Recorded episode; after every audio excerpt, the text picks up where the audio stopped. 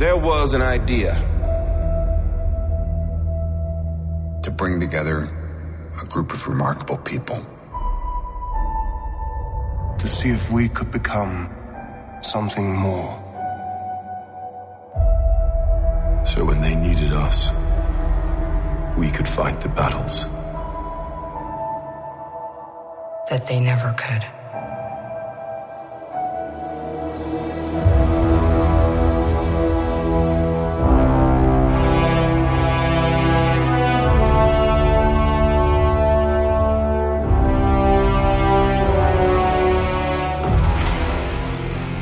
In 2018, the Marvel Cinematic Universe turns 10 years old. Avengers Infinity War draws near. And in an attempt to make sense out of all that's happened up to this point, we find two intrepid individuals. Peter Melnick, local newspaper production associate and mild mannered comic book and podcast enthusiast. And Eddie Wilson, morning radio announcer in Sullivan County, upstate New York, with an inordinate amount of catching up to do in his own comic book universe. Alone, they stand apart. Duh. But together, they are the Marvelists.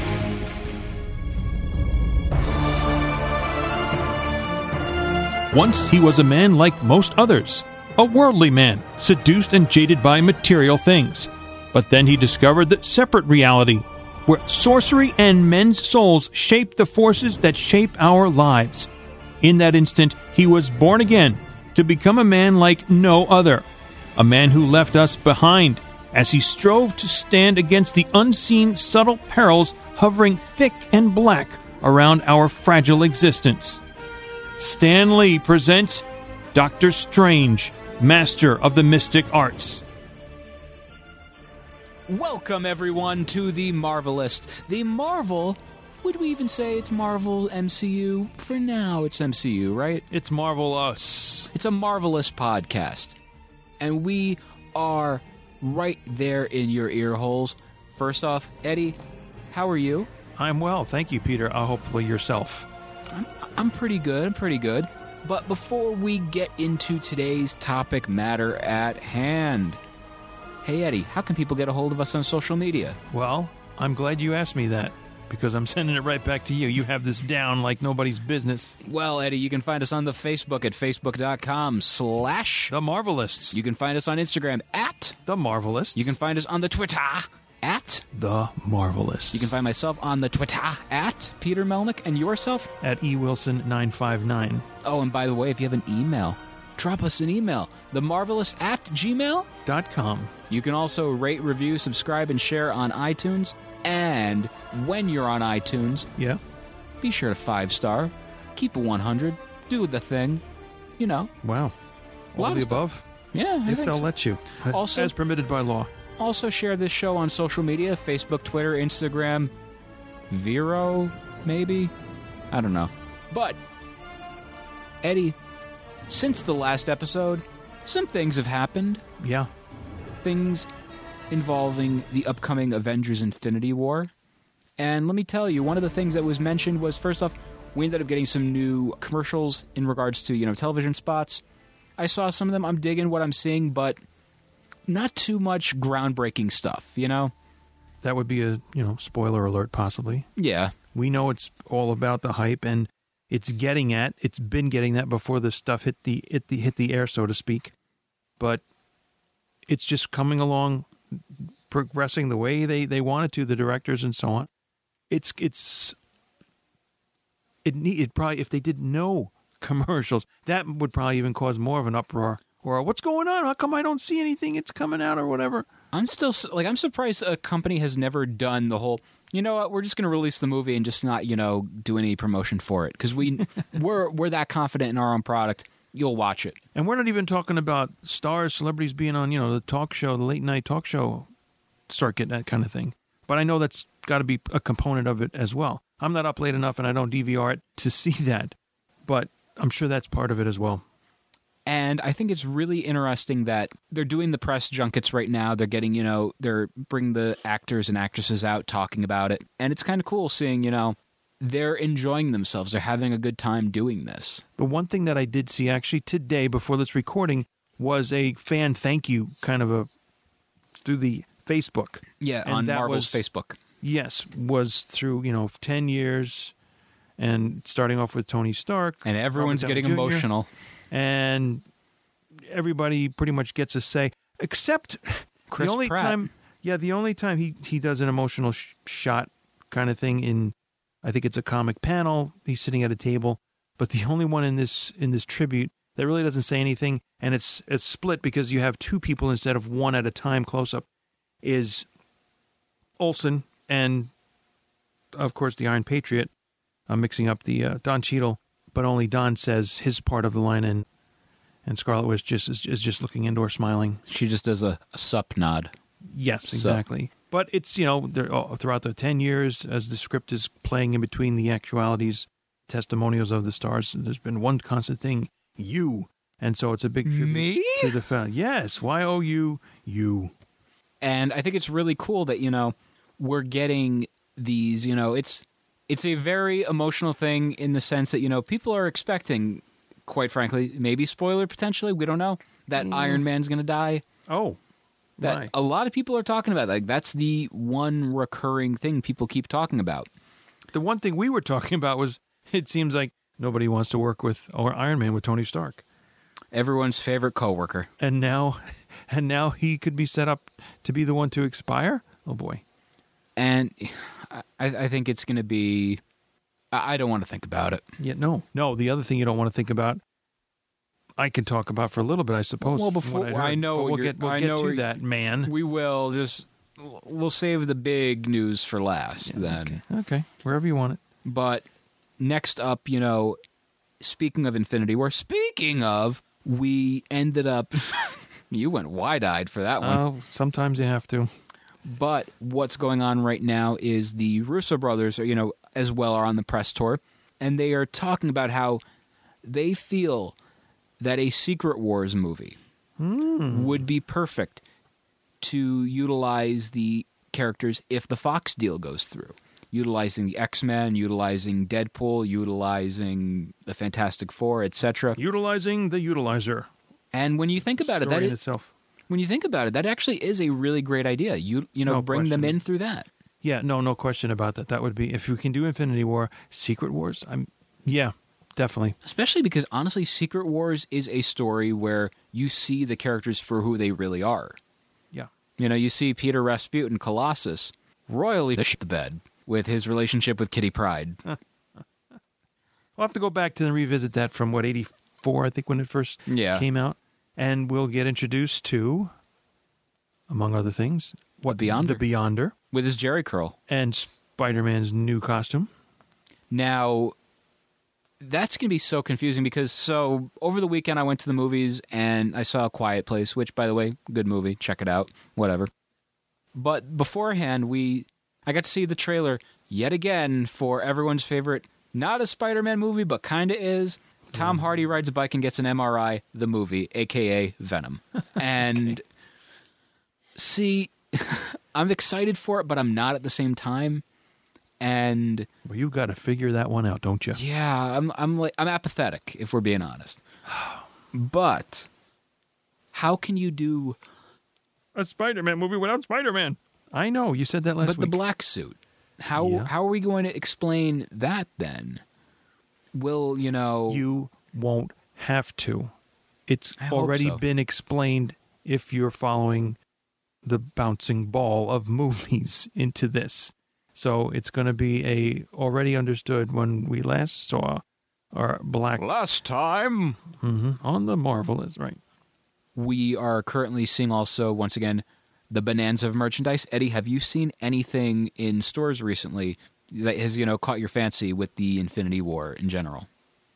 Uh, the only thing I really did see through you was the gauntlet, and And what a fine gauntlet it is. That well, actually, that notwithstanding, and a yes, a mighty fine piece of equipment that is, are the uh, the line of inexpensive uh, Titan heroes in uh, the Hasbro line that are you know being slabbed with Infinity War on the boxing and so on.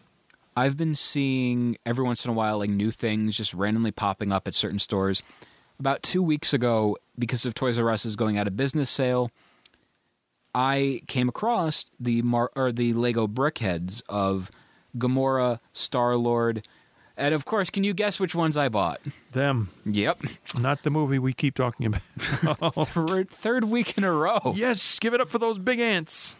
people out there, if you can, give that movie a watch. Check it out online, I imagine, or like you know, look for it on Amazon Prime, whatever you can. Give it a watch. Sci-fi, sure, for sure. Eddie recommended. Mm-hmm. So anyway, they also had you know, like I said, the BrickHeadz for Gamora, Star Lord, Thanos, and Iron Man. Wow.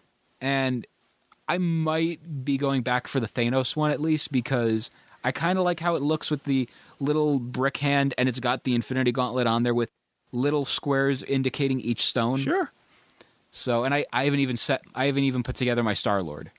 you will, I will. and you'll report back to us. The Gamora one though is Or else. Believe it or not, the Gamora one is my favorite because of the the use of color on it and just like how bright and vibrant it is. It's not easy being green. Damn right. She pulls it off, even for a square head.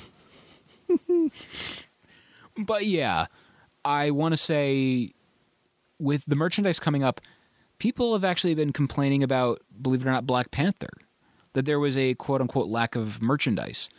And I would say it's a 50 50 kind of thing because, hmm. yeah, there is, but it really depended where you went.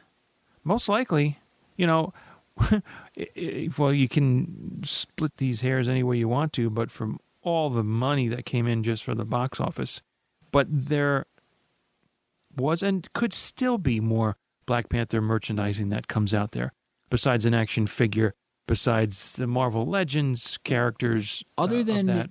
Other than him being in one of the Lego sets, there's been nothing Black Panther related for Infinity War. And I actually under, like I understand why they're doing that because the Black Panther merch is still relatively recent. Yeah. So they don't want to be like, uh, here- here's a Black Panther, but same one in a different box. You want it? I just acquired a Black Panther coffee mug oh yeah. that will it's- it's temperature sensitive so Oh, those are the neat. the close up headshot will change coloring between a cold or a hot beverage and it's just so it like like I said, people are you know complaining about the fact that you know there's not much merchandise, and I agree and disagree at the same time because like for example, whenever a Marvel movie comes out, you better bet your bottom dollar that if you go to a Walmart, you're going to see a Marvel T-shirt, at least one or two. Yep. When Guardians Volume Two came out, I was excited because I'm like, wow, I can get a you know cheap Guardians T-shirt, you know, for like seven dollars and fifty cents. Like, there's probably going to be a ton. There was one. So you could imagine my, you know, dismay and disheartenment. chagrin Now, Black Panther, on the other hand, there weren't many, but there was like maybe one or two. i think i'd seen a line or a couple different versions of of hats Yeah.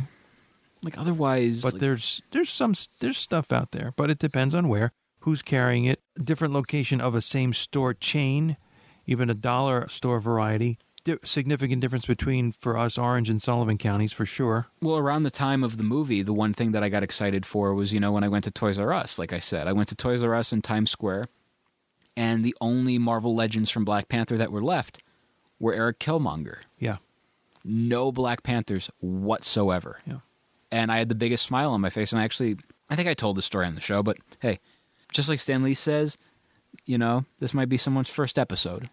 that's it So, bears repeating but basically, you know, I went there and I'm talking to the uh, one of the employees, and I'm like, man, this is really cool. You know that his stuff is selling out, and she had a big smile on her face. She's like, yeah, because not just because you know people are buying stuff, but the people were responding to the characters so well yeah and it's it is bumming me out though because as we were talking about it throughout you know the show like the past couple of weeks oh black panther is still going to be around probably in theaters by the time of you know infinity war.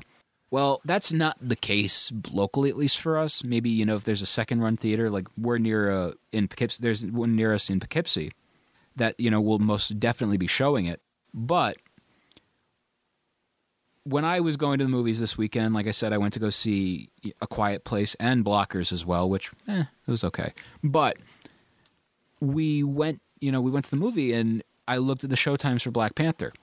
There were two for 2D and two for 3D. That was it. Yeah, well, that's what it's going to be now. In fact, I just remember seeing and or reading on the radio that Black Panther came in fourth in terms of revenue for the weekend. Yeah. Eight and a half million, but it's, But it's still, still- up there. And the other two that you mentioned also did in their debut came in within the top three. A Quiet Place was in the top spot with about twenty five million, and the other one too with maybe in the teens as far as millions. Yeah. So, you know, a decent showing for that too. But like I said, you know, with the fact Black Panther is in the top five still, Yes. that's impressive. That's, you know, again, the power, the staying power of these characters and how people. I, I always say it on Audible Exquisite the superhero movie boom is going to, or, you know, bust is going to happen. The bubble's going to burst. yeah. Well, I don't know when it's going to happen because, no, it's not going to be for a long, long time now. I'm saying it now. Like, today is a day of changing opinions on things. Much like I changed my opinion on Doctor Strange today's episode, by the way, later on. But yeah, like I'm, I don't think it's going to happen for a long time. Like, might happen towards the distinguished competition, but not Marvel. Yeah, it could be a, a tough call. It could go back to them not doing as well as Marvel in terms of movie making. You know, if they found a couple of good ones to come out, Wonder Woman being the first thing that comes to mind. If they have a couple more hits like that, home runs rather, and the rest fall to mediocre status. You know, part of what I was bringing to the table today was a short update on my DVR and how two thirds, three quarters of what I still have to watch are DC in nature Yeah. because those are the shows that are out, and Marvel's just got a couple that are that are out now that I you know to catch up on. Now let me ask you: you you watch some of the Marvel shows? Do you you do watch Agents of Shield, correct? Yes, but that needs to catch up also. So So let me ask you, the new season is where I have to resume. because we may be doing this in future episodes. We might do it like Patreon or something. We don't know, but we've thought about you know maybe doing like an Agents of Shield, like you know go through. You know, Hmm. Yeah. like once a week do two episodes, or once a week do three, or whatever, like on, as like as a side thing or whatever, or once a month or whatever. But is Agents of Shield worth watching? I I was discussing with people on Marvel Studios subreddit. You know, they basically said like somebody said to me, it picks up towards the end of season one and gets better from there. Uh, you know, I'm not sure. It's it's great. I thought in the first season, and I think the momentum somewhat carries. There might be a couple of spots where you get confused and say, "All right, where is this actually going?" But it is on a different level than watching a full blown MCU, you know, Marvel movie. Right. it's not a, drudgery or a chore to to watch that. I'm not sure where or what the premise is, where they're going by what going into space. I think with this newly started season, Right. but you in some cases you do get to learn more about some of the characters that you already had known, perhaps through the movies, especially in the first two seasons with regards to Coulson coming back after the first Avengers movie where he supposedly was dead, but he just went to Tahiti. Tahiti Yeah. with Lola. Lola. L O L A. Lola. Wow. Jinx, you owe me a soda. No, no, not at all. But I'll take the kinks and uh, wish I could fly like Superman for 300, Alex. Now, before we get into today's topic discussion of Doctor Strange from 2016, there's been a lot of news going on, and I was very 50 50. I didn't want to really talk about this, but to be honest, you have to acknowledge stuff like this. Because I told you. I ripped my pants. No, um, what happened was Great. Now you tell me that. Jeez. Topic change all of a sudden. so. I need a needle and thread here. Stand still. So over the past few months, Stan Lee has been in the news. It was first because of the passing of his late wife, Yeah. and then he had gotten accused, you know, during the whole Hollywood's, you know, scandal going on. Like he was accused of groping his nurse, I believe, something to that effect. Right. And now the new thing is he's been apparently the victim of elderly abuse. And it involves, I believe, his daughter JC as well as his uh, close friend Kaya or Kia Kaya, some, something like that. Right. K E Y A. And a lot of this stuff's been going on, and it's disheartening because as of this recording on April 10th, over the weekend he was in California for the Silicon Valley Comic Con, which is actually, I believe, promoted by Steve Wozniak, co-creator or co-founder of Apple, Mm, okay. or yeah. But with the issue with Stan, for example, he was at this convention and there were a lot of complaints about it. Not at Stan, but at the people involved around him. Okay. Basically, to the effect of when he was doing his signing, he was one like looking tired when he was doing his photo ops. He wasn't his usual jovial self in the Yeah. photos. Like you would see, you, you know, if you look at the photo of myself and Stan, big smile, you know, and ev- even your photo of Stan, big smile, right? Yeah, absolutely. these he looks tired, confused, and it's heartbreaking. And then you know I've watched a video of him signing books at the con, Mhm. and his handler next to him is going Stan Lee, S T A N, and then just spells out his name. Yeah. That more than anything, or combined with what you said. Yeah, that's a that's a reality check. and it's some people are saying flat out, you know, if this is what's going to happen to him, I don't want to meet Stan. No, let him. Yeah, let him let him be. Let us remember him the way we knew him. And you know, to and part of the complaining could be, hey, I'm paying 50, 50 60 bucks for this and and you know, I mean, I I don't not to have a cold heart, but should he really not be doing this now? It's hard to you know decide. Like I mean, he he's gone on record saying, "Hey, first off, he's going gone on record. He report he recorded a video for the Hollywood Reporter saying, "Hey, I'm okay. Don't know what's going on, but I'm fine. These are you know this is BS going on. People are reporting you know BS, and he is a 95 year old man. Yeah. Who did uh, I think part of the video you showed me was did say that his vision is a serious issue. He's almost blind apparently." Yeah. and he you know he was he had mentioned in an article you know i think a year or two ago he can't even read comics anymore Mm. although somebody then immediately pointed out well somebody should invest stan in a you know an e-reader and you know do digital comics and you can zoom in on the things Mhm. which would be fine you know because the minute you hear stan lee of all people say i can't read comics anymore Yeah, that's uh, that's heartbreaking that's an that's uh, ice around the heart. Yeah. And I like I it bothers me because Stan is an amazing human being. Yes, he has his demons. He's not everyone's going to be perfect. You know what I mean? Yeah. But I don't want to see this, you know, this happening to Stan cuz it's heartbreaking. Yeah, better to take him out of the spotlight, sort of, meaning get him out of the public circuit on the touring, and, and I- not to be cold either, because he'd rather keep doing that, but to Yeah. to relieve stress and pressure and and the expectations, let him go out on a high note. He's gone on record saying he's, you know, he loves doing this still. He Yeah. loves meeting the fans and doing this and that. But at what cost? Mm-hmm. You know, like I don't want to see Stanley Manley, you know, Uh, unless you do uh, like a private room type of situation where it's a one-on-one and maybe take a little little doing but hey he's worth it happening to it. If the people around him want to keep him out there and he says he wants to and, and keeps doing it then do a do a you know a private room kind of thing.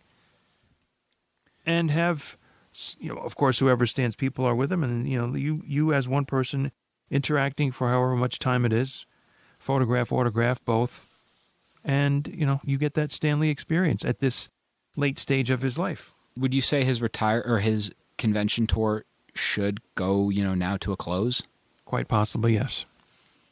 Because Considering considering what's happening of late, I don't think there's a turnaround from this. To be quite honest, I'm not going to say what people described of the photo ops. I told you off mic what it was, but I'm not. Repe- I don't want to repeat it. people could just be upset because and and you know reasonably justifiably so that you you are putting out quite a chunk of change, and he's not on the same level as he used to be.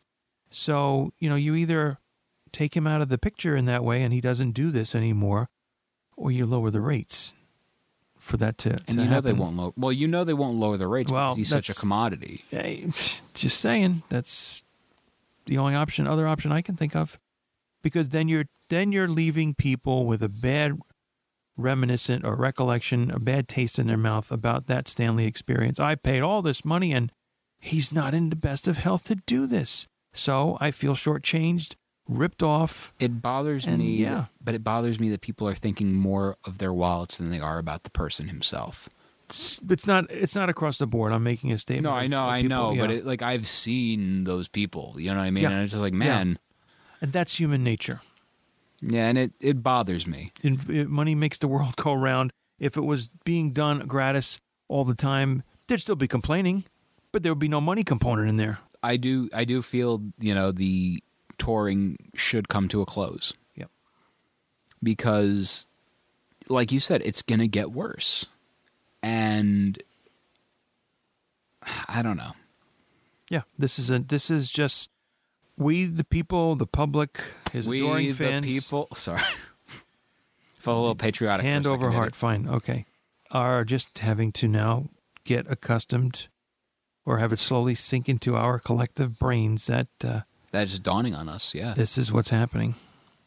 Yeah, and like like for example william shatner does conventions he's going to be doing i believe eternal con in long island Yes. in two months yes, and he's still very sharp very awesome to talk to blah, Okay. blah, but what's going to happen when that day comes along with him about the same on the same level. I would think. I don't remember his age actually either, but he's in his 80s Okay, well, Stan's got them all beat in terms of that. Yeah.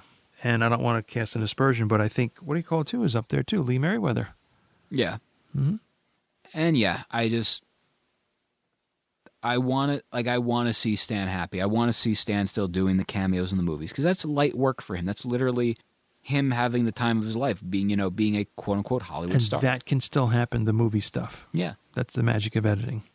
we had talked off mic. It wasn't you and i but i believe our co-host from last week patricio him and i were talking about it. And during the episode you and i we, uh, we had had the discussion of who would you want to see be utilized through the whole concept of bringing back deceased people in movies we talked about it off mic uh, patricio and i if it ever happens stan lee Great choice. yeah and you know he would do it he would be like yeah i sign off for that Yep. because and you could get you know a Stan Lee sound alike. You could maybe get Stan to record certain vocal patterns, and they could edit the sound to make it sound like he's actually saying this new stuff. Like For all we know, some vocal, some audio may have already been laid down. eat at Joe's, true believers. but yeah, going away from all of that really depressing talk, and yes, we want to go on a light note. So once again, just imagine I ripped my pants. Yeah, I don't know how light that is, but right, okay. Well, not for me. But Eddie, today's movie that we are talking about for the road to Infinity War, and actually, let's let's talk real quick. We just threw up on our Facebook page at facebook.com slash the Marvelists a poll that we're running, and it's going to last about a week as of this recording, April 10th, and it'll end next week on Tuesday. Basically, the question is what are we going to do after Infinity War? Well, we'll obviously cover Captain Marvel when it comes out next year. We'll cover whatever when it comes out, you know, Ant Man and the Wasp in the summer, etc., etc. Deadpool. But yeah, but what's the next big thing? And you and I were talking about it off mic, and I made the suggestion: why don't we do the X Men movies or the Sam Raimi Spider Man? Mm-hmm. Now, what's running up on the poll right now is the following: Would you like to see us do the X Men movies? When I say X Men movies, I mean X Men, X Two, X Men Three: The Last Stand, X Men First Class. X Men Days of Future Past, and X Men Apocalypse. So it'd be a little over a month of films, and you, the audience, would you know watch the movies, partake in Xpocalypse. I don't, I don't know, something with X. Yeah, absolutely. X gonna give it to you. I don't Extreme. know. I like get extreme, get right guard. I I don't know, but Put your arms down. or we could do the following, and this is my way of kind of edging you people towards it because also Or Xing you to it. what we would like to do. Exit this way. I talked to Eddie off mic about this. It's an exodus. we would be doing maybe the Sam Raimi Spider Man movies. And this is where I want you people to vote towards. Not going to lie, I'm not trying to pressure you, but I am. Billy Joel. What we would be doing is week one, Spider Man from 2002, week two, Spider Man 2 from 2004, week three, Spider Man 3 from 2007. And wait a minute, there was only three movies, Eddie. Well, and th- that, Eddie, you sounded just like me. That was weird. It's But- this weekly thing we do. It's it's having an effect. Blending together. Next thing I'll be telling you I rip my pants. But you didn't, Eddie, so that's No, thank you very much. You have nice pants, Eddie. Now, week four is going to be a mystery. We're not going to tell you what it is. You're not gonna Wait, that's why we want these people to vote for this. Because, wait a minute, there's a mystery involved? No, there's not, you know, a missing baby or the Lindbergh baby or whatever. No. What we're going to be doing is something special for the last week. And we want you people, you know, to dig this. So you can vote for the X Men, sure. But Spidey's pretty awesome. Just saying. cast your vote. Don't let Peter persuade you otherwise. Don't let Peter persuade you about Peter. Wink, wink, nudge, nudge. Oh, say oh no yeah, more. same first name. How do you like that? I do. I like it a It's lot. It's a coinky dink. so now, Eddie, today's movie is 2016's Doctor Strange, and Doctor Strange is a character that I don't have much experience to prior to this movie. Back in you know when I first saw it in theaters, and to be honest, I wasn't that interested when I initially was about to see this. But it's a Marvel movie. Screw it. I'll you know I'm gonna enjoy it. Well, Lo and behold, you have a little bit more interest in the character than I do. yeah, somewhat, and with you know comic book origins, in my early collecting days, did not, except on one occasion, go to the candy store that was there in the Bronx and the rotating The spinner rack. spinner rack, Which- and picked up an X Men, picked up a Doctor Strange, picked up a Captain America, an Iron Man. You know, thirty five cents I think were the going price at that time in the mid to late seventies, and my first exposure to these these characters. I didn't really get into the Doctor Strange series collecting until maybe hearing that somewhere down the pike this was going to be of some import or significance. So yeah, that's that's how that started with me.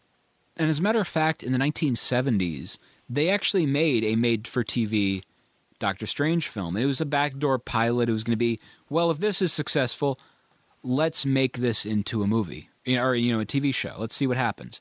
Well, it sucked. But Yeah, I you know I'm just barely remembering that now. I don't even think I may have seen very much of it at all. it's Um, awful. It yeah it I guess um, could it even predate Roger Corman um, This is 1978, I B believe. uh, B movie is uh, you know it's bad. that kind of uh, okay. Like, it is. The 70s were not a good time for Marvel in the live action sense. Maybe the fan, maybe the Incredible Hulk, but otherwise, right. That Spider Man was not that good. That what they had to work with at the time, I guess. Uh, my thing is this: if you can't do something, do the James Cameron technique. Technology's not available yet. Well, I'm going to hold off for now. If you can, if you can, if that's a financial thing. Now, you know this character, like I said, has been in develop was in development for decades. Okay. and then eventually in 2005 you know the rights to the character the film rights to the character were acquired by paramount pictures and you know with the whole thing going on it ended up reverting over to disney i believe and we ended up seeing doctor strange get announced as a part of the marvel cinematic universe for phase 3 Yep. and what I found to be intriguing is the fact we got this character that, to be honest, prior to his inclusion in these films, was a B list character. Not C list. He still had you know a bit of oomph to him. Yeah, I you know what? I don't think we've even mentioned too much of any characters lower than a B. So we're we're still good on that level, you know. Yeah, if we have to go C list, maybe a villain. Maybe. You yeah. know, otherwise the heroes though have all like if we have to give Doctor Strange a you know a rating, B plus, B plus Okay. plus. Okay. Mm-hmm. because I'm currently going through the Jim Starlin Infinity, you know, Crusades and everything, and Gauntlet and War, yada yada yada. And he plays a big part. He's valuable to this. Which has got to be why he's included. So Oh, yeah. we have a point of reference and another another character in the vast assemblage of of characters in this universe. And it's very, very cool to see that Marvel took a chance because Doctor Strange is not a household name. No. The average person prior to this movie's, you know, release, no one knew or cared, to be honest, you know, other than the hardcore comic fans. And those fans were just like, wait a minute, really? We're doing a Doctor Strange movie now? You know, it's it's sounding like the openings of a first hearing of Guardians of the Galaxy. Exactly. You know, And- more actually- maybe even more so than we we discussed on that previous episode of uh, Ant Man. Guardians were C minus, if we're being honest. Okay, so they were a lower rank. Yeah. Like prior to all this, like they had the Annihilation event. They had, you know, Marvel Cosmic, you know, from 2005 to whenever. But eh. Just for the comic book fans, yeah. yeah, it was more of, you know, if you had to be a hardcore hardcore to, you know, know who the Guardians were. Yeah. Star Prince, what? Who? Legendary outlaw, man. You know, Star Oh, Lord. forget it. oh, I forget. Pew pew lasers. But Wish. yeah, this was a character that you know not many people knew about or cared about, and you, like I said, you had to be a really hardcore fan to know who he was, and it was a bold decision because, well, if we're gonna do this, you look back at the you know the 1960s Steve Ditko work, that's some trippy stuff, and Yes. to preface this, Steve Ditko didn't do drugs. He was That's an Ayn, just the way he drew. he was an Ayn Rand, Ayn Rand believer. That's the most extreme thing he was. Mm-hmm. And to see that artwork from a guy who is so straight, what could you say he makes look bend or whatever? Yeah, exactly. He made like a titanium pole bend, you know? but or adamantium. There we go. Boom. A Marvel. Anyway, but he it's metal. he you know did all this crazy stuff and when you think doctor strange that's what you're going to think of you're going to think of psychedelic crazy over the top in the visual sense And even his start didn't come out, you know, with his own self-titled book. he was in strange tales Yeah. that's cool you know Yeah, he paired up. It wasn't exclusively him, but but you had other characters. I think even uh, Nick Fury in Strange Tales. correct so it was like it was alternate like imagine being a comic fan every month you get a book that has both the work of jack kirby and steve ditko and then on certain months steve ditko and jim steranko that's cool Yeah. like you're getting all this trippy far out stuff in the 60s hey far out man It's the '60s, of course. yeah, and it's just cool. And I would say to do this was a bold decision, but it was a great decision and a smart decision. Yeah. And going with bold and great decisions, when we got the casting of Benedict Cumberbatch in the title role of Doctor Strange, Brimple Scramp Stimple Stamp, you know, No. doing movies like Star Trek Into Darkness, you know, where he plays Khan.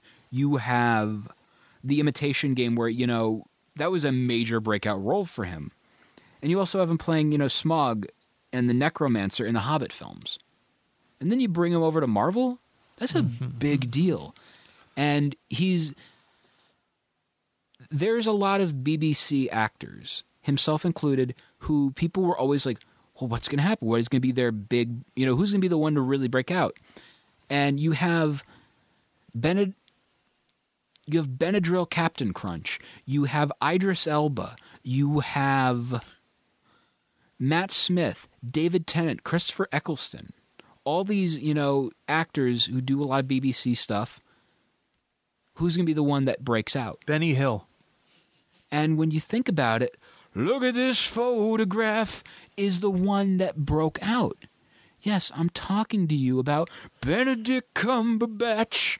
Every time I do it makes me laugh. You know, it's it's cool. And th- he's the guy out of all of these, you know, BBC actors that got the big role in a Marvel thing. You have Christopher Eccleston doing, you know, Malekith in Thor the Dark World, and the less said about that movie, the better. And then you have David Tennant also playing the role of the Purple Man in Jessica Jones, and you have Idris Elba playing the role of Heimdall in the Thor movies. But out of all those guys, who got the biggest role? Idris. No. Brimple Scramp Stimple Stamp. Oh, I couldn't think of that one. I'm sorry. And one thing about his performance in this movie is he's doing an American accent, obviously because he's a British man. He sounds like he's from London, but Liverpool. Liverpool. He did an accent which heavily reminded me of Hugh Laurie's from House. Mm-hmm. And it's okay. It's not the greatest thing I've ever heard, but it, it passes the mustard, you know? If you're not paying that close attention to that part of it, not a problem. It's not noticed. If you don't know anything about the character, what? He's from England? Wow. Perfect, clear, totally understandable English. Like I first realized, dawned on me when I first heard the Beatles.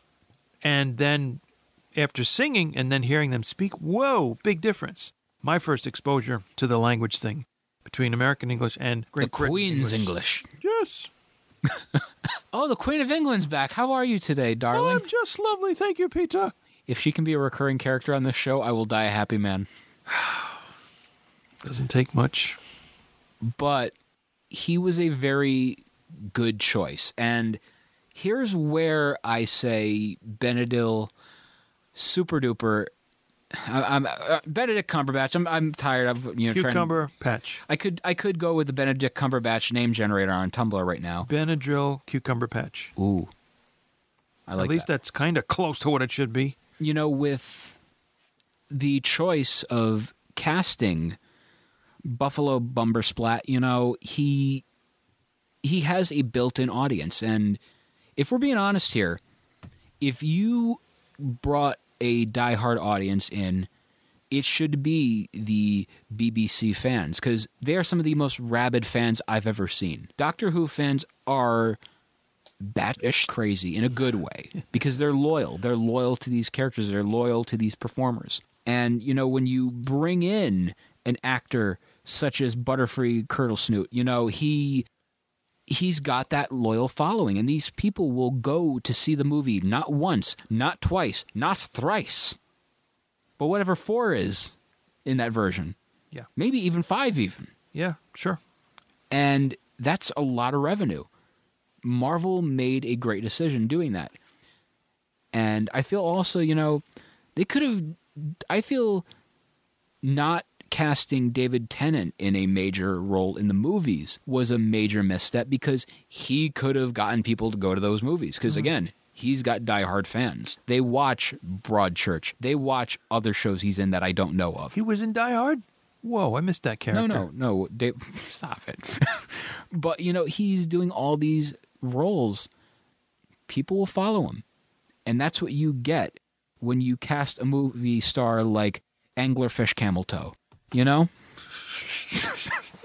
Now you've gone too far. Eddie, you can never go too far with bakery copper wire. You know. Can't make this up, folks. Please don't try anymore. Oh, Eddie, that's not the last we've heard of Binky Dink uh, Curdle Snoot. Wow.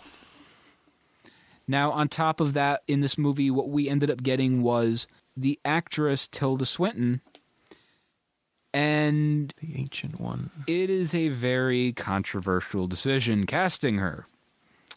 Because, first off, the Ancient One is a man originally. Yes. On top of that, the Ancient One is an Asian man.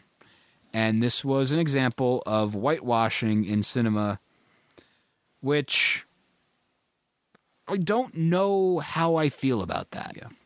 And one of the questions that was given to us, we posed the question to you if you guys got any questions for us on our Facebook page. We were asked by BJ Booth, was Tilda Swinton worth it? Why or why not? And I feel, in all honesty, yeah, she was worth it. But what you should have done then was not make her the ancient one. If, you know, there's the mysticism tied in with his ethnicity, that's going to be a bit of a problem, you know? Okay, well, to that end, I would say, given the type of personality which is like a Tony Stark on steroids, because it's to an nth degree of what Tony's personality is, and the way he talks to and treats women in general in Doctor Strange, then why not have it be turnabout fair play Have that be a woman. woman to put him in his place and and I have that- him absorb and go through a bit of humility, Yeah, that's that's completely kind of fine. you know, on a uh, heady kind of uh, intellectual level, but she could have been a different character then. maybe. You know what I mean? That, that's Maybe. the thing. Like, How many can you put into this film though? Because you're dealing with altered reality in in a sense, and going through time elements, distor- spatial, temporal distortion of of physical surroundings. Toughest part to I think f- try to follow along with, in my opinion. and I just like I said, I just feel casting her was an interesting choice. It was very. It was. It was not just an interesting time in hip hop, people, but it was also. Well, I think also giving her the type of accent that she had, and I don't think that's her normal speaking uh, register or range. She had a definitely different. I couldn't quite place to that area to to anything British that her accent was. and it it was I don't know. I I mean I like her character. Her character was was of importance and Yes. I'm going to pose to you something that I had recently seen and I don't know if we shared it on our Facebook page. We might have, but this ties into Infinity War with what I'm about to say. You look at Infinity War and Thanos is the big bad. Thanos comes to power because according to this one meme, we lost the Ancient One, Ego, and Odin. And he may not have come to power if it wasn't for those three being around. If they were not around, he comes into power. If they were, eh, nothing's More of an happen. more of an equal playing field. yeah, Yeah, but with them out of the picture, then who's to stop his progression? yeah, his Yeah. rise to you know absolute power corrupting absolutely. And I feel like I said it was a it's an interesting thing that we see her character combating, you know, against all these different elements in the movie. And I did like her, but I just feel like if if he didn't want to do it properly, and this is where I'm fine with the Mandarin being a British guy named, you know, Slattery. But this, I'm like, eh, you know? Well, you you and you open up a little can of worms by saying Yeah. didn't do this properly. That's a matter of perspective. Yeah. So it's uh, subjective. Now, we also end up getting the character of Wong. And in my opinion, the character of Wong, Had to be Asian with that kind of name. well, yeah, but also Okay, there's that part. Go ahead. you have the actor Benedict Wong who plays the character of Wong. Not much, you know. He yeah, there's a there's a twister for he, you. he really didn't have to, you know. Hey Wong, get over here. Okay. No, I was referring to your character. Eh, same thing. But Pure coincidence. that was that was cool, and Yeah. his relationship with Doctor Strange in this movie was honestly one of my favorite. One of my favorite pairings in the MCU. And for example, you know, people found me funny. How did that work out for you? Just that level of Do you ever laugh? Do you ever smile? it was so great. Like it's it was one of those relationships that I just could not get over how much I enjoyed and I will say I will preface all of this with this. My initial viewing of this movie, I did not care for it very much. It was average. It was whatever. And one of my biggest complaints was always I'm sick of origin stories. Yep. Now You needed it here. Road to Infinity War has opened my mind up to certain things, changed my opinion about things, and changing opinions is what happened with this one. This movie I enjoyed more and I got to, you know, enjoy it through the re- watching the relationship with Wong, with the character arc we see with Tony. You know? Yeah. It was just it was great. And you know, you also introduce a character such as The bad guy? correct, played by Mads Mikkelsen. Kyle Kaecilius. There we go. You're going to be believe. saying that name every single time. I'm going to point to you and you're going to say his name. Kaecilius.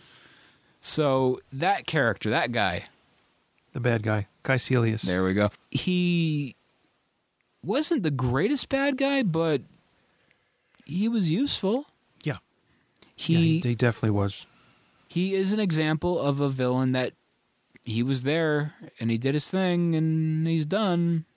He was one of the villains Yeah, there.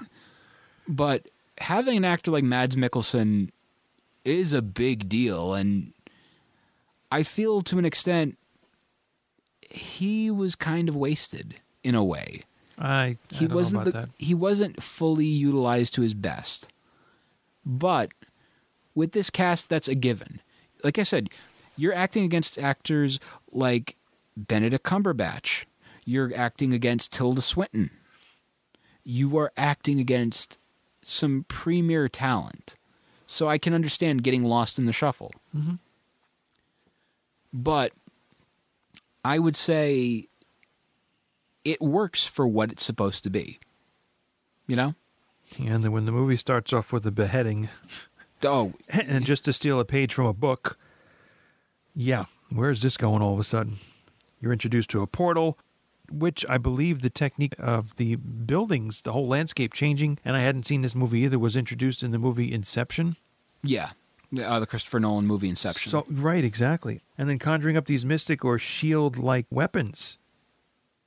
But you know, there's components in this movie that strike of other Marvel movies. You've got, like we mentioned, the the the main character Stephen Strange having a knowledge of not only what he does, but excelling in it, and knowing he's you know all that and a bag of chips, and and to the point where he can nail down the song, the artist, the year it came out, and go and go right to. You knew eventually I would get to that part. Eddie, Um, it's and it's, to li- a- it's like you got your medical degree in this movie. Who'd have thought? And to a uh, another degree of a halfway decent for when it was used soundtrack of, I- the, of the I- songs that were in this. Yeah, I enjoyed the music that they utilized. Whatever music they did, there wasn't much, but there whatever was used was yeah, good. but it's like all of a sudden when a music song, a song came on that you knew, you just instantly, oh, I know that. You know, for the most part, just, all the single ladies, all the single ladies. yeah, well, oh, oh. Oh, oh, oh, right. There's the library scene, right, where I think he, uh, Stephen pops his hand through to steal a book. And I'm going to talk. Wong is in there. I want to talk about that scene and other scenes in general throughout this. This was the quote unquote least funny Marvel movie we've seen up to this point. There were parts that were funny though. We didn't kind of expect it, and maybe that made those parts a little bit more Correct. enjoyable, funny. Yeah. That's what I enjoyed about this. Like, humor was there, but it gave more of a focus on the overall story. And humor was there, but it didn't overshadow the importance of the movie. No, correct. you know? And i liked that about this movie. I thought when it, when a joke you know was there it landed beautifully. And you know you have like i said the interaction between doctor strange and wong. You have the just overall dynamic in the dormammu scene because there is humor in the dormammu scene you know Yes. just the ludicrousness of that. Which, by the way, for the people out there, this movie was actually had some rewrites, if I remember correctly. And one of the people that did a rewrite for this movie was Dan Harmon, co or creator of the show Community, as well as co-creator of the hit Adult Swim show Rick and Morty. And seeing Harmon listed as a writer, it's believed that he did the Dormammu scene, which, if you've ever seen Rick and Morty, it's very much you know a space, you know, intergalactic kind of show, heavily reliant on science, and just over the topness. What scene best reflects over the topness with intergalactic stuff like that? Dormammu, I've come to bargain. Dormammu. I've come to bargain. And yeah, I loved it. And I I had to go with another another Dormammu I I come to bargain just because. There's about six more to go. Oh, there's many I'm trying to, to space them out because that's many many times he comes back, and you know you don't get the whole all that all that whole line in there, but you get at least you're knowing it's happening again, And and it's good. But the thing that's not good is seeing how many ways Doctor Strange winds up dying. Dormammu does him in, and then he just comes back. Dormammu, I've come to bargain. and like I said, this scene which people believe was you know rewritten and helped out with by Dan Harmon of Rick and Morty fame and Community fame. I feel, and I, I teased this last week on our Captain America Civil War episode, which you can check out on iTunes, SoundCloud, and all that good stuff. This shows Dr. Stephen Strange through his character arc of being an arrogant prick, just an arrogant, over the top prick who thinks only of himself, to ending the movie literally getting repeatedly killed for quote unquote all eternity. That's a hell of a character arc and shows how he is the most selfless, the bravest, braver than Captain America, I'll even say. And I'm saying that. Yeah, I know you're saying that. I, I yeah, He's the bravest of them all. Because Iron Man didn't kill himself repeatedly, Captain America didn't kill himself repeatedly, Star Prince didn't kill himself repeatedly. No. Uh, you know what though? He did. It, it's not a matter of suicide here. When you say kill himself, But when you So- go through so that- what? Yeah. get killed, Yeah, but when kind you- of thing. But yes, but I think he also had not arrogance, but he had confidence in and some degree of faith that by doing this, Dormammu would come to bargain. exactly. And So there's a gamble, a risk, uh, you know that kind of thing. So yes, we can go the selfless route and say that yeah, he, he did shine and uh, earn his hero stripes, as it were. And I would say he did this also because, as you know, it's discussed in the film. The reason he's always so successful is because he doesn't want to experience failure. And he's doing this so he doesn't experience failure. There you go. So, in that respect, you could twist it and say he's doing something for himself. I so I wouldn't. Uh, I can understand the selflessness thing, perhaps more so a whole arc, but don't put him up way up on that pedestal. I still say he should, though, because he it's did. definitely recognizable, but not not you know, we're not worthy status. yes, he did it for himself to an extent, but he also did it because he wanted to save the ones he loves, like Christine. Yes, yes, the Rachel McAdams character, Who, by Christine the way, Christine Palmer, doctor also in this. doc, oh, her name's Doctor Also. Doctor- Doctor Also and Doctor Christine Strange. also Palmer. Didn't you know? Yeah, strange and stranger, perhaps. Potentially. And like I said with her, she was one of those love interests. I don't know how I feel about her really as a love interest compared to, you know, Natalie Portman's character in Thor and Thor the Dark World or Gwyneth Paltrow's Pepper Potts in the Iron Man films. But for what she was as a love interest, she was average, kind of forgettable because I rewatching this movie, I'm like, oh yeah, she's in this movie. Yeah, she helped bring him back to life also when, with the astral scene fight, the astral self fight. I just, I don't know. There's this thing about her character that wasn't 100% perfect. You know, Maybe not enough screen time, but I, I more progression she should have had. yeah, maybe, but I think you come into her character and the relationship of where it had been a more intense relationship between the two, and now not so much. So you're backing off on that character, and that's okay. Yeah, I can understand. I, Move the main yeah. story along. Meaning, you don't drive your Lamborghini in New York City, going out across the George Washington Bridge on your cell phone, looking at something, and it's raining. They all don't mix This because my then you go boom and fall down. sorry, but this is in a lot of ways the biggest fail of a don't text and drive PSA because essentially the message is, well, if you text and drive, you're going to get in a car accident, but you might be able to get cosmic powers. So there's the there's the silver lining, people. Yeah, all right. So we are telling you people please do not text and drive because there's a big possibility you will not get cosmic powers. You might, but we don't we don't want you to do that. You might cross over the Rainbow Bridge into some other dimension and not come Patricio- back to this one, but Patricio, we know you're listening to the show right now in your car on the way to work today. Do not, I repeat, do not text and drive. Dormammu, I've come to bargain.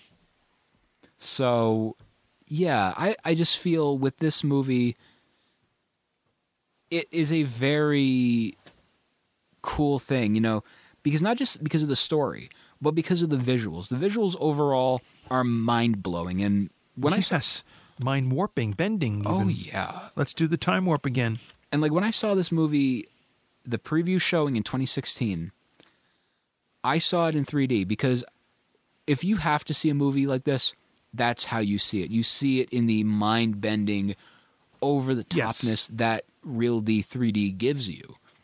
And it's a reminder that, man, Disney are in fact the kings of this format. and they're aware that extra few dollars you spend will make it worth it. Like, I'm going to see Rampage this week, and by the time this episode is released, I will have already seen it, etc., etc. But when I got my ticket for it, did I do 3D? No, 2D, because I know it's not going to have that level of oomph that this movie did. You know, Sure. and like I said, when you're looking at the hand scene, and you know exactly what I mean when I see say the hand scene with the fingers and the hands coming out of the fingers. Yes. Stuff like that is creepy, Yes. trippy, but it's delivering the intended message it's trying to send. Yeah, I had to uh, kind of go advancing on my notes because the first part of seeing the hands, where of course that is Stephen Strange's trademark and what he specializes in, and then having them be sliced by his car's windshield, getting 11 stainless steel rods in them, and seeing that as they're being suspended, held in front of him. To the surgeries and still, you know, shaking when he's going to Kathmandu and getting the training and then again, part of the time warping thing is having his hands, a shot of his hands, op- hands open, but seeing each finger sprout its own little hand. Yeah. It's it's it's unnerving. It's worse than telling two friends, and they told two friends, and so on and so on. who heard it from a friend who Kevin Cronin, back to your cage. This is why I appreciate you so much. Great. Anyway, Somebody's got to get the music references by gum. So, like I said, with the visual of the effects, it it just it works so well, and I feel if this movie had come out earlier, we would not have gotten the overall impact of it. No, probably not. It would have looked awful. I was trying to think of one of the first, or at least one notable part of, of humor, just slightly injected in there. And that has to do when Stephen is kicked out of the Ancient One's residence, banging on the door to get back in. Please, please, please. Uh, the assistant there is saying he's been out there for five hours. He's still here. Uh, who is uh, Mordo? Actually, yes, the, Who black, become- the black character who becomes a bad guy eventually by the end of the movie. He is turned and twisted by what he has been revealed with respect to the ancient one and using the power into make it your own you know method but him then all of a sudden leaning against this door to get back in and the door suddenly being opened you don't see him and all of a sudden you hear thank you Yeah. there's a little humor right there And I feel like one of the biggest contributors of humor for this movie is a character that's not a character, if that makes sense. it's a sling ring no, you can't do anything without that apparently I'm talking about the cape. the l- cloak of levitation The cloak of levitation, in my opinion, personality of its own it shows you it was very reminiscent to myself of the rug from the movie Aladdin. sure okay right down to the personality. And there's like there's one scene that really got me when the cloak of levitation gets onto Stephen and you just see the little things on the sides smacking him in the face ever so slightly. Just ever like a, so like a collar of it, just Yeah. hitting him on each side of it. Stop, you know. He says. and just the subtle motion of that. Yep. That made that scene work. The cloak defends him, is beating up the adversary, getting him wrapped up. It's a very great thing. And, and of course, the other characters being surprised that it chose him. So it saw some quality. And maybe if we cross into another dimension, how a certain green powered ring chose its wearer. You stop it with this DC stuff, Eddie. Uh, dun. It's inevitable. I'm gonna have to send you off to the Fortress of Solitude. You're gonna look at chandeliers have, all day. I'll have good lighting for that. Don't think that was a purchase because it would not show up in any household here. But now, Eddie, also with this movie, you have the overall incorporation that is going to lead us into, The Eye of Agamotto. yeah, you know, that item will eventually play a major role in this month's, man, that's a weird thing to say, Infinity War. Yeah, and how the Eye of Agamotto could make you eat an apple, put it back together, eat an apple, put it back together. Or watch it decay. Uh, that too. Dormammu, I've, I've come, come to bargain. this apple is really bad. I don't want to pay for it. But yeah, I think the this is the connection, the Eye of Agamotto, which will connect with Thanos. And would you where does this where does this Infinity Gem, Infinity Stone, whatever we're going with for this, Stone Gem, Kuna Matata, Same thing. where does this compare to the other ones for yourself? Is this one of the would you say this is one of the most important gems or it's eh You know what? I have not really put them on a uh, a ranking? ranking. Just like all the movies, they have equal importance and meaning and significance. I would say this is actually one of the most important ones. Just oh, so con- it's so it's not on the thumb part of the uh, Infinity Gauntlet, hey? and I think I think it's very important because it's controlling time. You know, you can stone, go yeah. backwards, do fo- go forwards. Yes. As we you find could out when turn we get to back time. share. Great. Oh, I'm not going to share anything, Eddie. You better not. Not in what she wore in that video. Oh my. Oh my. George Takei, get out of here. Okay. Told you.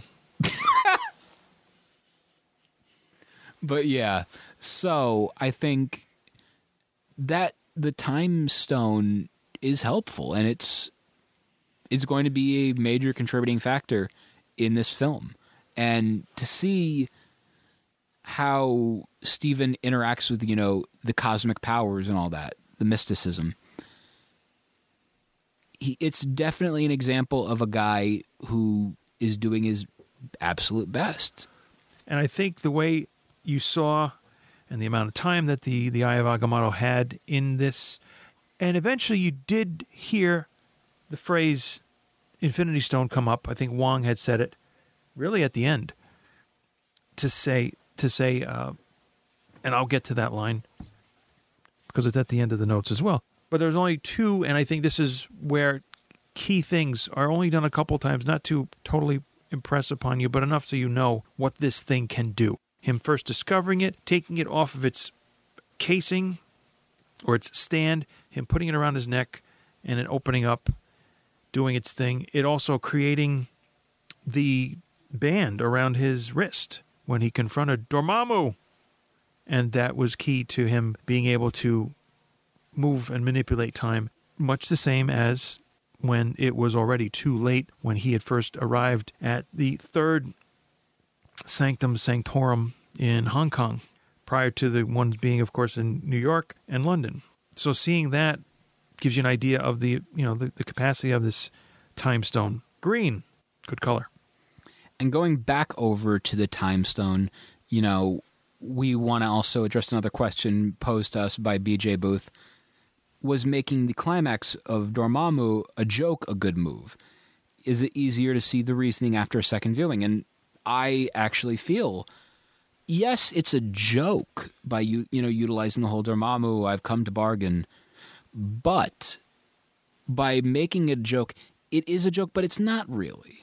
You know, It's not really. And Dormammu in his in his awesomeness, meaning, you know, he doesn't have a form per se, but you can see But such a large, cool-looking large thing. eyes and and face and so on. Doesn't have a, a form like a regular sized human being would be in the comics have had. You give him substance there. You know, he becomes like like an ego that we know from the comics as being not just a human sized person, like we'll find out in the next episode of next week's episode, Guardians of the Galaxy Volume Two, Yes, awesome.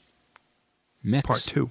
Yeah, good stuff in there. Just giving you a nice heads up. hmm A nice heads up. Eddie really did his homework for this one. That's all I'm gonna say. Yeah, yeah. Some extra time in, in that one, and it'll it'll come through, like it You'll- or otherwise. You're gonna dig what he what he has for you. But yeah, also, in I didn't think it was a joke, is where I'm going here. I didn't think it was a joke Yeah. about the repetition of Dormammu. I've come to bargain. it was humorous with his. You're what are you doing? That that was funny. He starts breaking down, and yeah, almost like a Ronin from the first Guardians. What are you doing? But otherwise, I wouldn't say it was a joke, but it wasn't. It was like a 50 50 kind of thing. It's like one of my jokes. It's funny, but not really. Yeah, true. But True that. hmm then, you know, Here's your funny joke: the cameo of Stan Lee. and it was actually, he's, I believe, reading Aldous Hux, uh, Huxley's, Huxley. Aldous Huxley. I believe so. Okay. Let me, I know him from Brave New World, but I didn't see quite get, and I even stopped it to try and get the title of what he was reading. Where on the bus he blurts out, "That is hilarious." All I could see was the something of perception, the door, maybe the doors of perception. it was Doors of Perception by Aldous Huxley. Got it. And believe it or not, in the alternate takes, you know, the other cameos, there was one, and I'm so disappointed that it wasn't used. It's Stan sitting on the bus reading one of the Garfield digests, paperback collections, you know, the little uh, Okay. rectangles. I love those things. I have a ton of them. But he's reading a Garfield one, and he's literally hooting and hollering and saying, He hates Mondays but loves lasagna. I am so sad that that never that made the cutting room floor. That was a part Gilbert Gottfried moment, by the way. Eh, kind of. But Gilbert Gottfried's amazing colossal podcast. But Wow, that has to be in an acronym, just because. with Frank Santopadre. But anyway, I, I'm looking now because now that I've, it dawned on me this Doors of Perception, I, I swear I have this book as well. really, Yeah, because I think part of an inspiration for the group, The Doors, it was. is from this, and so that's why. And I'm being a Doors fan from when I first discovered them. It was 1980, but and read some I- biographies and so on. Yeah, Hey, BCD. Blondie, Cars, Doors. Is that where you're going? Mm-hmm. My top three from the. I Beginning. always, I used to like for a long time when you pointed that out to me, I forgot that it was BCD, not and and not ABC. So I'm like, who's the A? I don't know who the A is. well, it's not ABBA. Like them, but you know, it's Eh. not ACDC. Mama mia! It's not ABC, the group. Oh, here I go again. Yeah, it's not accept. Shall I continue? It's not Paula Abdul. Okay, Eddie, Brian Adams? the wrestler. No. Okay. Anyway, this is hilarious. so now one of the other things about this movie is the post-credit scene and the mid-credit scene. Okay, you're skipping down there. Okay. A little bit because we're a little bit pressed for time yeah. now. Okay. but the mid-credit scene is actually kind of just i believe a scene that we just eventually see in thor ragnarok. And which is fine you know whatever. It's featuring bottomless beer for thor. Oh, yeah. Isn't that a great thing? and you know that also gives us our next fan question pertaining to thor and doctor strange. Aubrey scott asks how long do doctor strange and thor team up for to fight off the villains? And will one die or be weakened and that's a very good question Yeah, we didn't see too much. Well, we.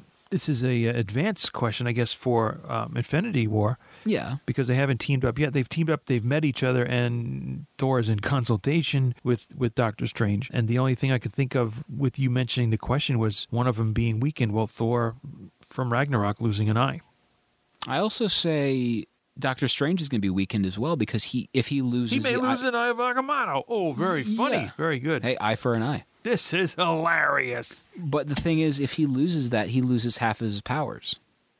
He has the ability to, you know, create those little uh, weapons, but Sling ring, portal. yeah, Yeah. What else does he really have? Although, hey, we don't know everything he has just yet. We don't. I think in the comics, and I haven't extensively read, you know, and as, there's another question also involving other characters in terms of a sequel, Doctor Strange sequel, but, you know, we, we haven't gotten the full scope of Doctor Strange and uh, his world, And character speaking world. and speaking of sequel, you know, Darren Heidman asks, "What characters would you want to see in a Doctor Strange sequel, and what actors would you want to see portray them?" I could really only think of one from the uh, limited amount of Doctor Strange information that I retain, and that would be, I think, the main female in his life, and that was Clea, who had or was sort of kind of, I, I guess, you know, the, the supportive female to the to the comic storyline and so on, and uh, not too shabby in whatever attire she was portrayed in.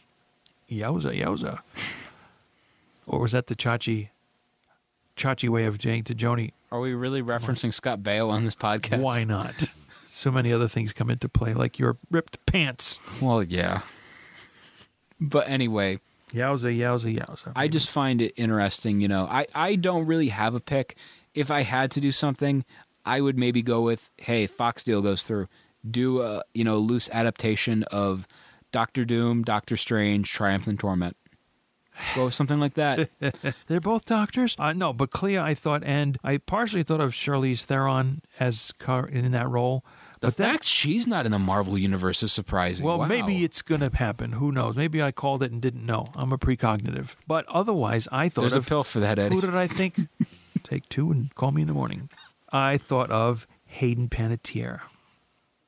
I have a I have a soft spot for her, sp- since I saw her in, in Heroes. Okay. and that's why Nashville is on my DVR to catch up on also. And Blind Spot because of Lady Sif and the rest from the Disenchanted guys. Yeah, Alrighty. from the other the other shows. Yeah, And then we, you know, like I said, we get the post credit scene involving Mordo, and Mordo essentially in that scene becoming a villain. yeah, yeah. You know, prefaced by what was building throughout the movie, and even saying towards the end, the bill comes due always. There are consequences for you know changing the natural order, that kind of thing, which is a good you know reality check in general, not taking a side in either case. Now, when I watched this movie for the first time, and even on this rewatch, because I forgot a lot of stuff, I never knew Mordo was a bad guy. So watching this movie, although with a name like Mordo, you got to be a bad guy. I think so. Yeah. but him becoming a bad guy it was a little bit of a surprise because his personification in this film good guy really you know worked well with you know Stephen and Wong And there was significant character development there too to see the path. And I think another viewing for myself would really help me see how oh yeah, he really, you know, he saw no other way, but this was how he had to had to become and thought in his own mind probably that he was doing the right thing. Where what you're also seeing though is him losing grip on on reality, I think, and and getting a little bit mad losing his crazy, perception crazy mad kind of thing. Yeah, perspective, perception, and, and that kind of thing. Because when he goes to Pangborn, the character Penguin? played by Pangborn, penguin the who, Another who name healed that- himself apparently, which we don't know the full story of, but the character that was played by Benjamin Bratt, and you know about to you know end his life, saying, um, "I see at last what's wrong with the world. Too many sorcerers." That's a hell of an ending yeah because maybe Mordo sees Pangborn as having become sorcerer-like and saying this can't be. The the power that is can be distorted and usurped and and used in the wrong way. And he's so disillusioned by what happened with the ancient one who did admit that she did use and you know turn things around bend things to her will and so on. So he's thinking now he's alone in his cause and going to do the right thing by uh, eliminating anybody else who could potentially wield these kind of powers. correct. Hell of an ending, except for the mid-credit scene with when Thor gets through to Strange and, and he finally says, "Okay, uh, uh, allow me to help you." I did notice something different in that scene, by the way. Doctor Strange, if I'm seeing correctly, is now wearing gloves on his hands. correct he's he's he's fully adapting that personification of what Doctor Strange is supposed to be. Yep. A strange man. People are strange. So now, Eddie, before we go, let's get into our overall critique of the film. So I'll go first. This movie, on my initial viewing and over the past two, almost two years talking about it, my biggest complaint was this. I'm sick of seeing superhero origin stories. I get it. I know the general movie going audience doesn't know who these characters are sometimes. But man, I'm sick of origin stories. And honestly, it wasn't that great of a movie. I mean, it was, it was good, but it wasn't that great, but it was fun. Whatever. Cool thing to look at. Oh, how Road to Infinity War has changed my feeble little mind. So, since my initial viewing, I ended up watching it again recently as a part of this Road to Infinity War. I fell in love with the movie. And it made me want to learn more about this character, made me enjoy everything I was seeing on the screen. And you know, BJ in our in his questions, in all you know five thousand of his questions, why is this a more enjoyable movie at home than it is than it was in the theaters? I would say it was a very enjoyable movie in the theaters. Again, if you saw it in 3D, but you're more focused on seeing it in front of you, small, whatever, and these big, grandiose visuals are further emphasized on a smaller screen. You know? Yeah, but it, now is it just Darren who made that observation, or was it that- a general that's, that's B- consensus? That's BJ. Ba- BJ, I'm sorry, that said uh, more enjoyable on the small screen than in the theater. That that it's more enjoyable. Yes, he did. That And- was his own hypotenuse or something. Yeah, and my my belief is it's because it's these grand, large visuals on a small screen as opposed to when you're seeing it on the big screen. Oh, look how large and over the top this is. Well, this is normal. This is the big screen. We're supposed to see fish like this. Okay, all right. So I- I, wasn't how I sure if you had the uh, same came away with that same feeling or not. Okay, I would say it, it it definitely is a much more enjoyable experience when you're watching it by yourself at home. You know? yeah, I could go along with uh, with that. Sure. And the runtime absolutely helped. Shorter movie, I believe, an hour and fifty six minutes. Yep, that sounds right. and well paced, not a dull moment in sight. That was a major thing. Most of the time, I will say, "Oh, it had it had its down moments." This movie did not have its down moments. It, if it was down, it was just for you to recover from what you were seeing and feeling. If it was just to take it all in and absorb. Okay, well that- that just meant okay. well, this goes to this, or okay. if it was down, it was the ancient one crashing through glass and then onto the ground. Oh my God, was that the most brutal death in a Marvel movie ever? You know what? Holy yeah, crap! Thanks for reminding me. But some of the ways that Dormammu killed off Strange was all of a sudden spikes shooting diagonally up through Stephen Strange's body, standing there. That was one way. Having him be vaporized, essentially. uh, This was movie another was way. brutal. yeah, there were some shocking scenes like that. I thought too. And like I said, when you see it was disturbingly real looking seeing the ancient one crash through that glass Well, from yeah. the sky. Yeah, And you just see her body crumple. Mm-hmm. I've never seen something like that in a movie like this. And it did make me feel uncomfortable. It's like, I really didn't want to see that. yeah that's right. So now I would say, you know, it was a fun movie and It was a great character Yeah. arc. there were fun parts in there, but I I don't know if that's the first word descriptive adjective that would come to mind as if I had to describe it in one word. Fun, you mean? I don't know if it is if fun is the right is the right word. Uh, to a was degree, it was. I would say it was mind blowing or pretty intense, not based in reality or d- but just a distortion of of the of how that unfolded. So a lot of t- accepting of what was coming to you and absorbing it, that kind of thing. So I think another viewing would would give me a little bit higher opinion, a little more higher ranking, because I'm kind of in between quarters in my ranking. And when, you know, my initial ranking of this movie back in the day was, I want to say, Dark World status. n- not Dark World status, Hulk. but close. It was close. It was very close, if we're being honest. Okay. And now that ranking changed because as you know, I'm currently editing my list. Man, I, I just I cannot get over how drastic of a change this was. And this is a movie. Whenever I would give people my rankings initially, people were like, "Wow, you're really ranking it that low." Yeah. And I believe even yourself, you were surprised that I ranked it that low back in the day. Um, Yeah, or just as surprised of you ranking it significantly higher now. oh, it happened. So, what I'm to do is, I guess I'll go with my ranking first, and then I'll reveal like my score and all that good stuff. So, coming in at number 13, Thor: The Dark World. Number 12, Iron Man 3. Number 11, Incredible Hulk. Number 10, where Doctor Strange normally used to be, Iron Man 2. Number 9, Captain America: The First Avenger.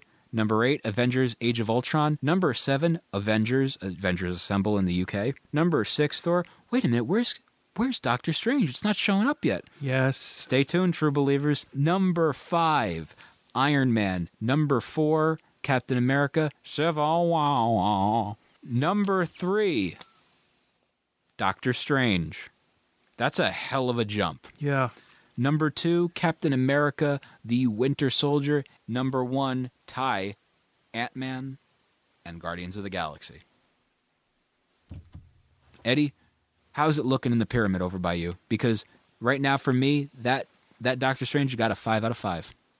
Okay. Well, not quite the same. Although uh, you know, I've been mostly kind to to these movies, and this is no exception. Especially Dark World Especially Dark World. Okay, because nothing Hulk. nothing lower than a three and a half.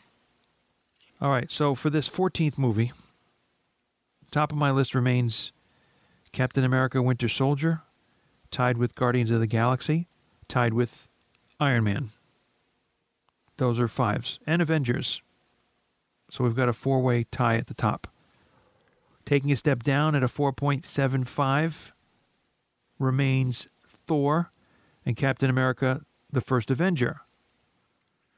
Now at a four and a half, Iron Man 2, Ant Man, and Doctor Strange. Four and a half for Doctor Strange Not bad. I can so see that. yeah yeah and part of that i think i was i was contemplating a 4.75 but like ant-man doctor strange a new character a b-listed character and did very strong so i mean i could even say perhaps a four and a half plus 4.5 plus if we're if we want to go there but continuing on now down to a 4.25 a tie with iron man 3 Avengers Age of Ultron, and Captain America Civil War, no Guns N' Roses included, Wow, wow. because I have plenty of them otherwise. Dropping down now to a four, Incredible Hulk, and at the bottom with a three and a half, Thor the Dark World. And there you go. Now, Eddie, you might not be here for this next upcoming episode, but you will be there in, In, spirit. audio in spirit. musical spirit. Oh, what an entry! Wait a minute, let me get my notes for that one. Big green paper here. That's a big green paper. We'll start with our traditional Nick Fury. There was An idea. an idea, okay, and the marvelous intro with the Iron Man music bed underneath it. You will be treated to an interlude of, I'd say, ten out of the, I believe, fourteen songs. People, I love how he's so prepared for this. This in is, Guardians of the Galaxy Volume 2. you are more of a professional than I will ever be. So just something to work on, please. True. And this is a work in progress that I, I also need to shower more. oh boy. So about a minute and 45 seconds of 10 songs from the soundtrack to Guardians Volume 2. And then there'll be a post-credit breakdown of, not breakdance, but a breakdown of the 1990s characters. Whereas with the first Guardians, they were briefly introduced. In this second Guardians movie, they'll be described a little bit more, and you'll hear Captain America in there also. The words. It refers to, of all things, a ship. Holy ship! Right, exactly. You don't have to loop that around either. I don't. and there'll be a uh, looping of Fleetwood Mac's The Chain, serving as a background That chain Loops. for the description of the uh, characters coming from the 1990s Guardians to uh, you know mix things up a little bit. An awesome mix at that. So now, once again, people, give that movie a rewatch for our Road to Infinity War, and you'll be joined with us next week where we're covering Guardians of the Galaxy Volume 2. Spoilers, you're going to be hearing me really talk about this movie heavily in detail. And it's not just coming as a Star Lord fanboy, but from personal experience. So be there. For all the ink that goes onto that tattoo. Oh, yeah. So now, Eddie, before we go, we got to talk about something else that's been going on. Uh, yeah. Stitcher.com slash premium. You sign up for a free one month trial. And when you sign up for that trial, guess what you get? What do you get? A ton of content that you are only available to listen to on Stitcher Premium, including Marvel's podcast venture Wolverine, The Long Night. Right now, they are up to episode number six, and people, I got to tell you, it is worth checking out. So when you go to Stitcher.com slash premium and use that promo code Marvelists, Correct. you're going to be able to get a free one month trial. And once that free one month trial is over, if you want to stay, and should you not go now, you will be paying $4.99 a month for the ability to use Stitcher Premium and access to all the upcoming episodes of Wolverine the Long Night. So, also before we go, let's tell the good folks at home how they can be able to follow this program and check out all the good stuff we've been posting. Go on Facebook.com slash The Marvelists. and you will be able to like our page. Go on the Twitter at, The Marvelists. give us a follow ski on there. Go on Twitter as well at Peter Melnick. Give me a follow yourself. Dormammu. E. Wilson 959. There we go. You can also find us on Instagram at The Marvelists. and drop us an email. Questions, comments, strongly worded letters. We take them all. The Marvelists at Gmail. Dot com.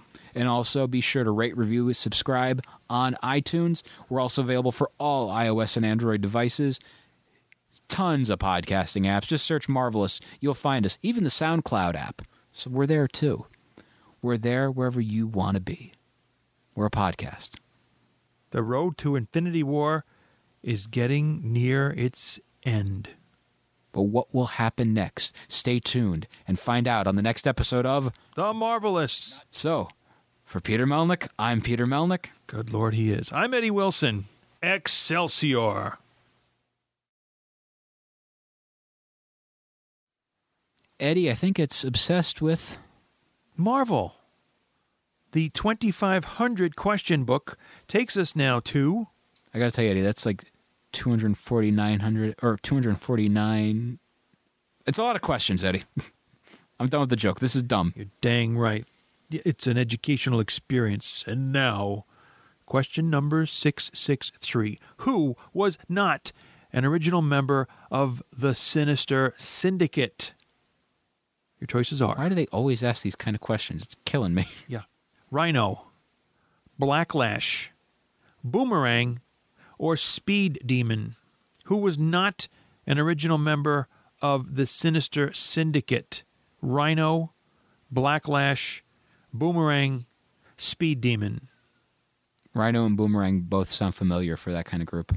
Yeah, and If I think I- Speed Demon is also. So we want to go with Backrash. I'm going with Backrash, Blacklash. That's B. Here we go. Correct. hey, That has to inspire and must take us to another question.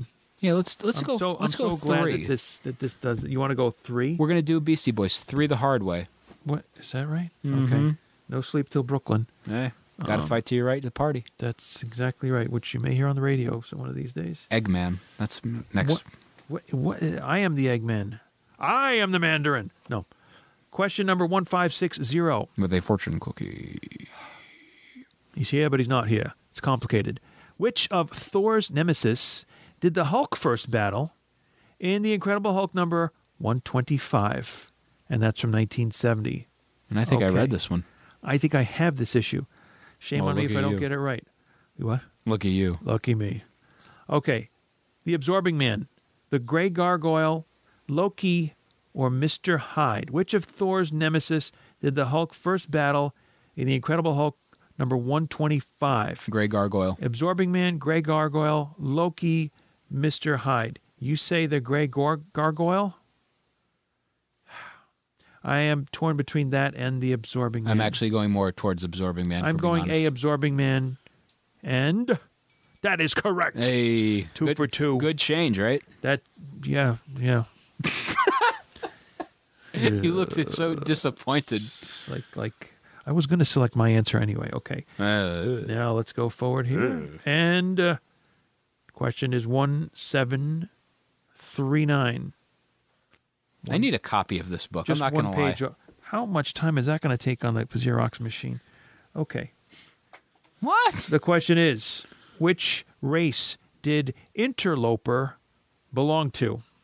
The human race. This is going to seal the deal, I think.